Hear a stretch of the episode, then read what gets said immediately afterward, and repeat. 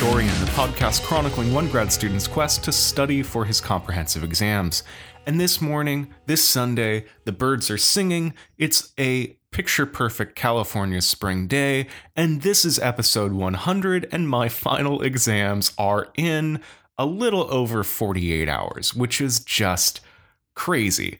I woke up uh, in the early morning and just kind of pretended to sleep, thinking about all of the questions that I might get, and also just kind of worrying about whether I'd read enough, whether I'd done enough, whether I'm any good at this thing. Whether I'm going to exit that room at like three o'clock on Tuesday and just collapse into a heap crying because I am dejected and sad, or whether I fall into a heap crying because I am relieved and I've done well. We'll see what happens. So, today, in our penultimate episode of this final little push of uh, summing up my lists, I'm going to be talking about climate history. So, first, I want to motivate this. I want to talk about why I think it's especially important to talk about the history of climate. Now, one of the big reasons is that because we have human lives on the scale of human lives and climate changes on a geological scale, we have this assumption that the climate is something stable, that it's something that naturally just kind of stays the same from century to century and that while human beings change while the lines of countries are redrawn on maps while you know languages rise and fall and while you know trends of hisco- historical time you know proceed in the way that trends do that nature remains roughly the same that the sun keeps on rising every day and winters are winters and summers are summers and forests happen where forests happen are made up of the same kinds of trees that forests are made up of for all of eternity. But that's not true. In the perspective of geological time climate is not stable at all. Uh, the fact that the earth has atmosphere is uh, the result of what we might call a historical process so, the first aim of this kind of history is to insist that climate has a history, that it's not merely the human world that changes, but the natural world, and that this is important to understanding how human life, you know, has a history.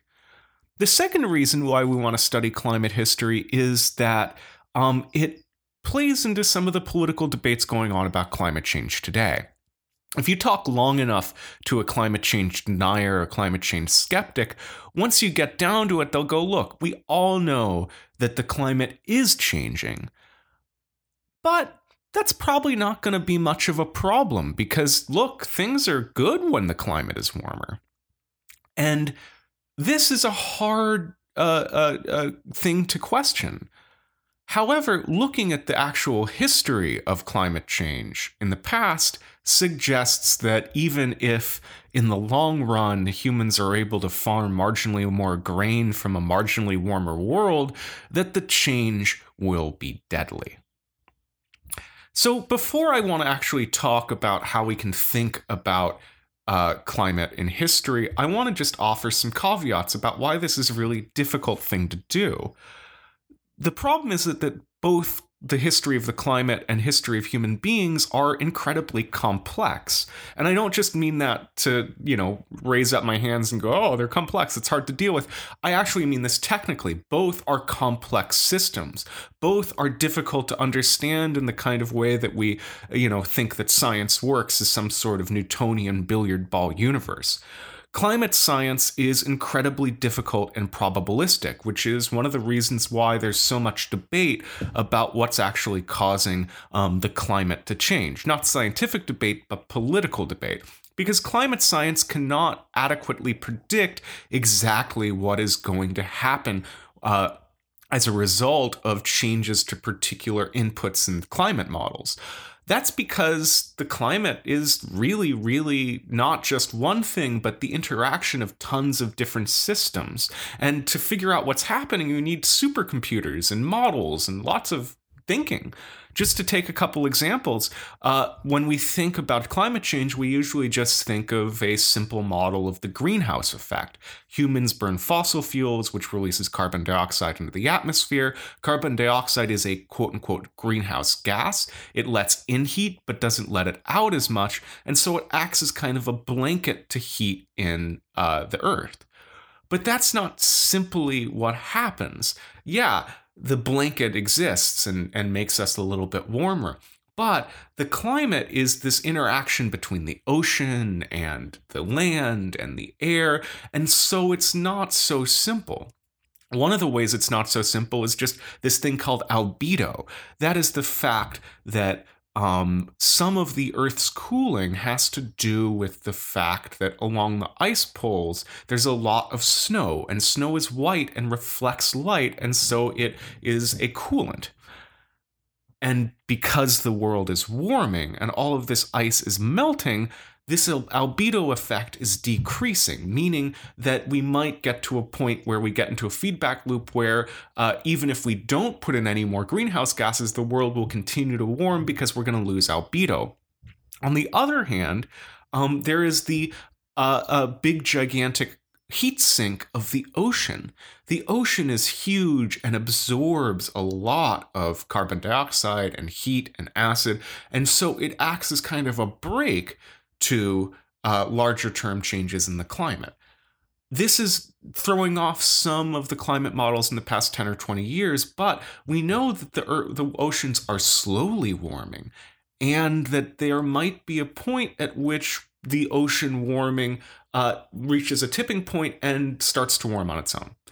Uh, there's a scary scenario uh, which is known as uh, the Great Burps of Death. Um, at the very, very bottom of the ocean, there are these methane uh, uh, secretions, but they're very cold, and so they freeze and they turn into ice. Uh, and as they uh, uh, melt and go up through the ocean, they get uh, absorbed into the ocean and broken down.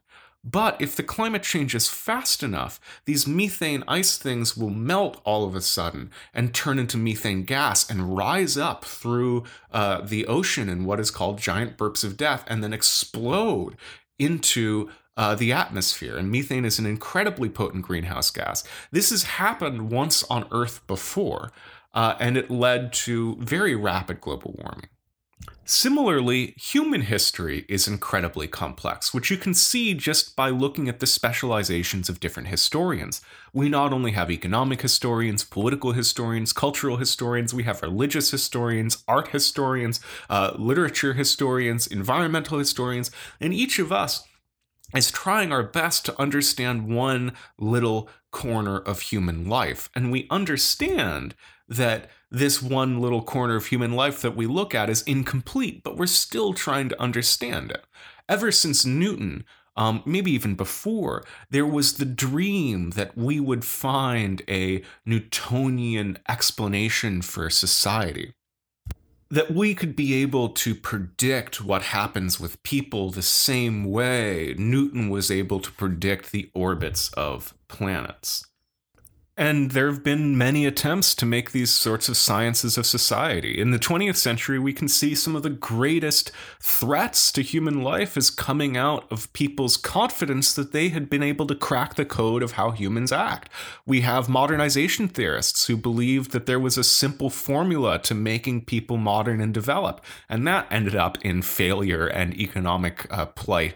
We have uh, Marxists who uh, believed that uh, the works of Karl Marx offered a real science of society that could predict what would happen in the future and also justify uh, atrocities that were made in the name of a, a, massive societal change. And that, of course, led to hideous problems. We have eugenicists and economists and everybody who's come forward with confidence that they can predict how humans act has led to violence and difficulty. And that is because humans are not uh, billiard balls. We are complex the same way that the climate is complex.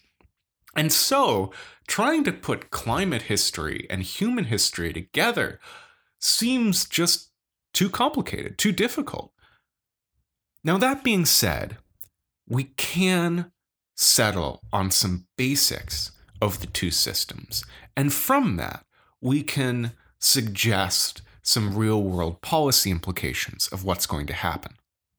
The, let's first start with climate. First, we know that climate is not stable over the long term. It changes and it changes often quite quickly because uh, if climate is stable, it's stable because of a bunch of homeostatic uh, feedback loops. There's a bunch of different processes together that are all working against each other or for each other, keeping things roughly stable over the long term.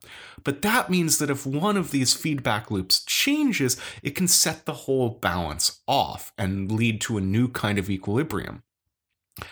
The other thing that we know is that our current climate right now is a fluke. Actually, it's not just a fluke, it's a fluke of a fluke. Right now, we are in an ice age. That sounds surprising because when we think of ice age, we think of like a global blizzard. But no, we're in an ice age. An ice age just means any period of Earth's history in which there are permanent ice sheets in the poles. And that's true right now.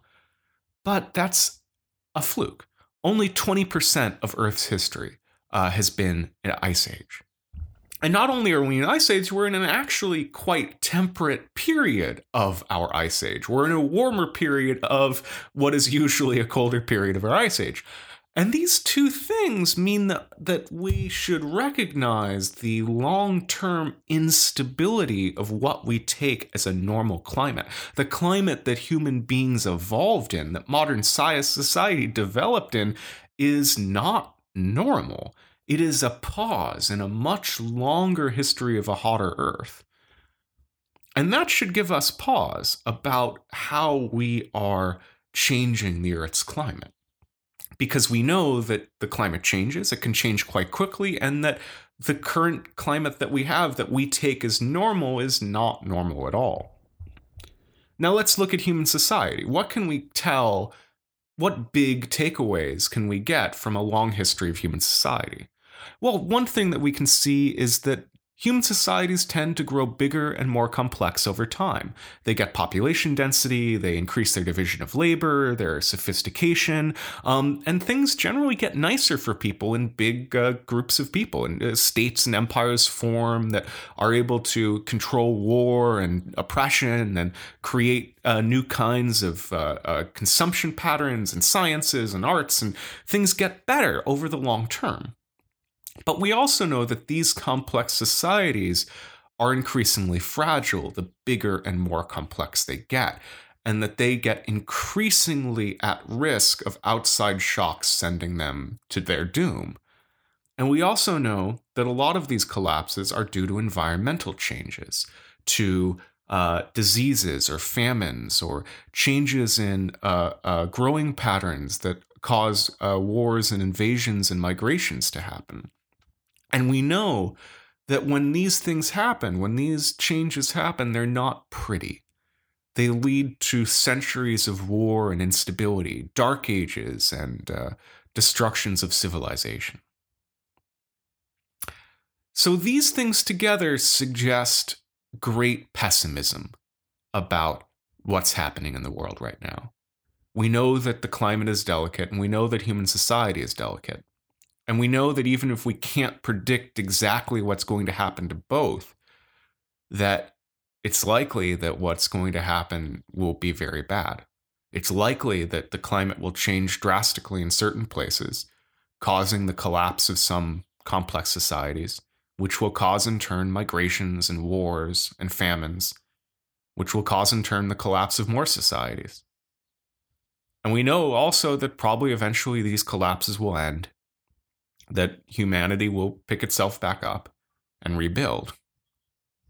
But that last time it happened in Europe, it took a thousand years to rebuild, maybe a thousand five hundred. How long will it take this time? How many people will die? How much of our lives will be forgotten? And can we rebuild if if the climate is changes as drastically as we think it's going to be changed? How long will it take us to rebuild if all of our coastal cities are underwater? How long will it take us to rebuild if we, uh, you know, have changed the climate beyond the climate that is good for us to live in? I know this is a bit of a downer, but it's the the future that we're facing right now. It, it puts the moral core to my entire work. It's the, the the moral core to our generation. This is the problem we need to solve, and if we don't solve it, uh, then everything we take to be good about the past 300 years of history is over with. So there's two ways that we can study climate history. Um, the first is through looking at how changes in climate affect society and culture. And uh, to a lesser extent, because it's much more difficult to see how changes in society and culture affect the climate.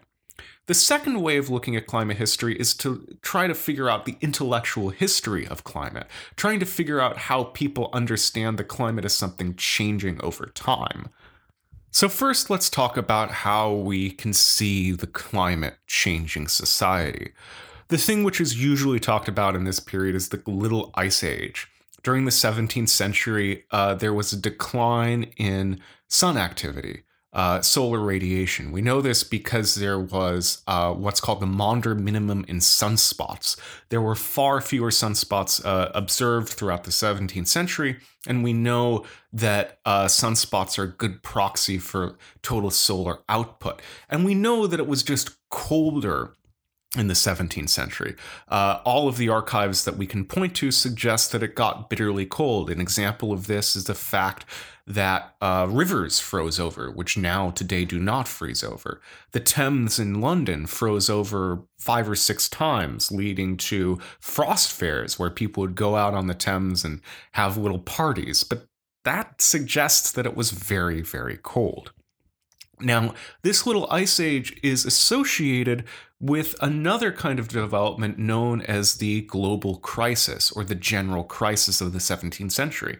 This is the fact that tons of what we might call advanced organic societies or complex societies collapsed in the 17th century. There was an unprecedented number of civil wars and rebellions over this time period.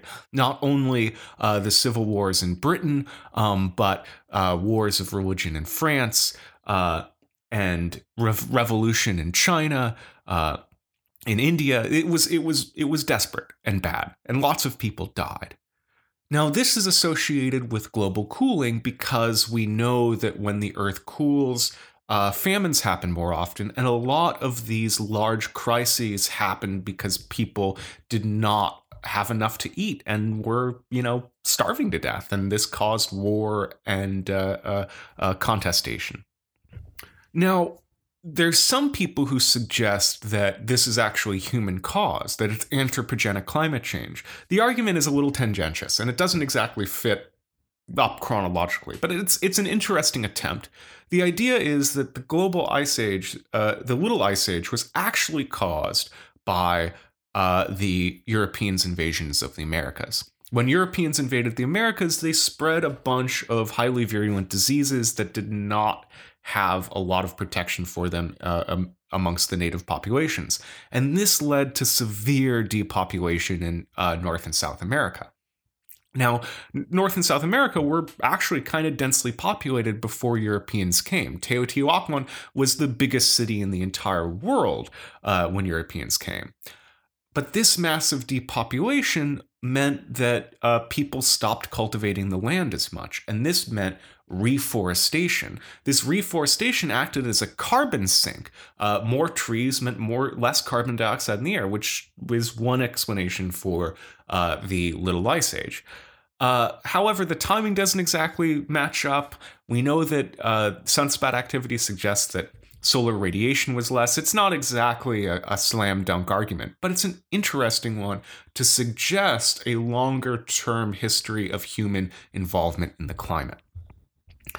Now, this is an interesting uh, uh, development, but it's it's still hard to to make stories about how changes in climate affect changes in history, and that's because um, it's difficult to actually fix what the climate was doing in particular places. We know that climate is incredibly local, that even though global trends might suggest one thing, that this actually uh, is really difficult to show on a small level local basis. And the problem with this is that for most of human history, we don't have good climate records for particular locations. There were not meteorological societies until the 19th century uh, measuring the temperature and humidity and barometric pressure every single day. So we have to kind of take uh, to get senses of what the climate are, we have to take what we can get.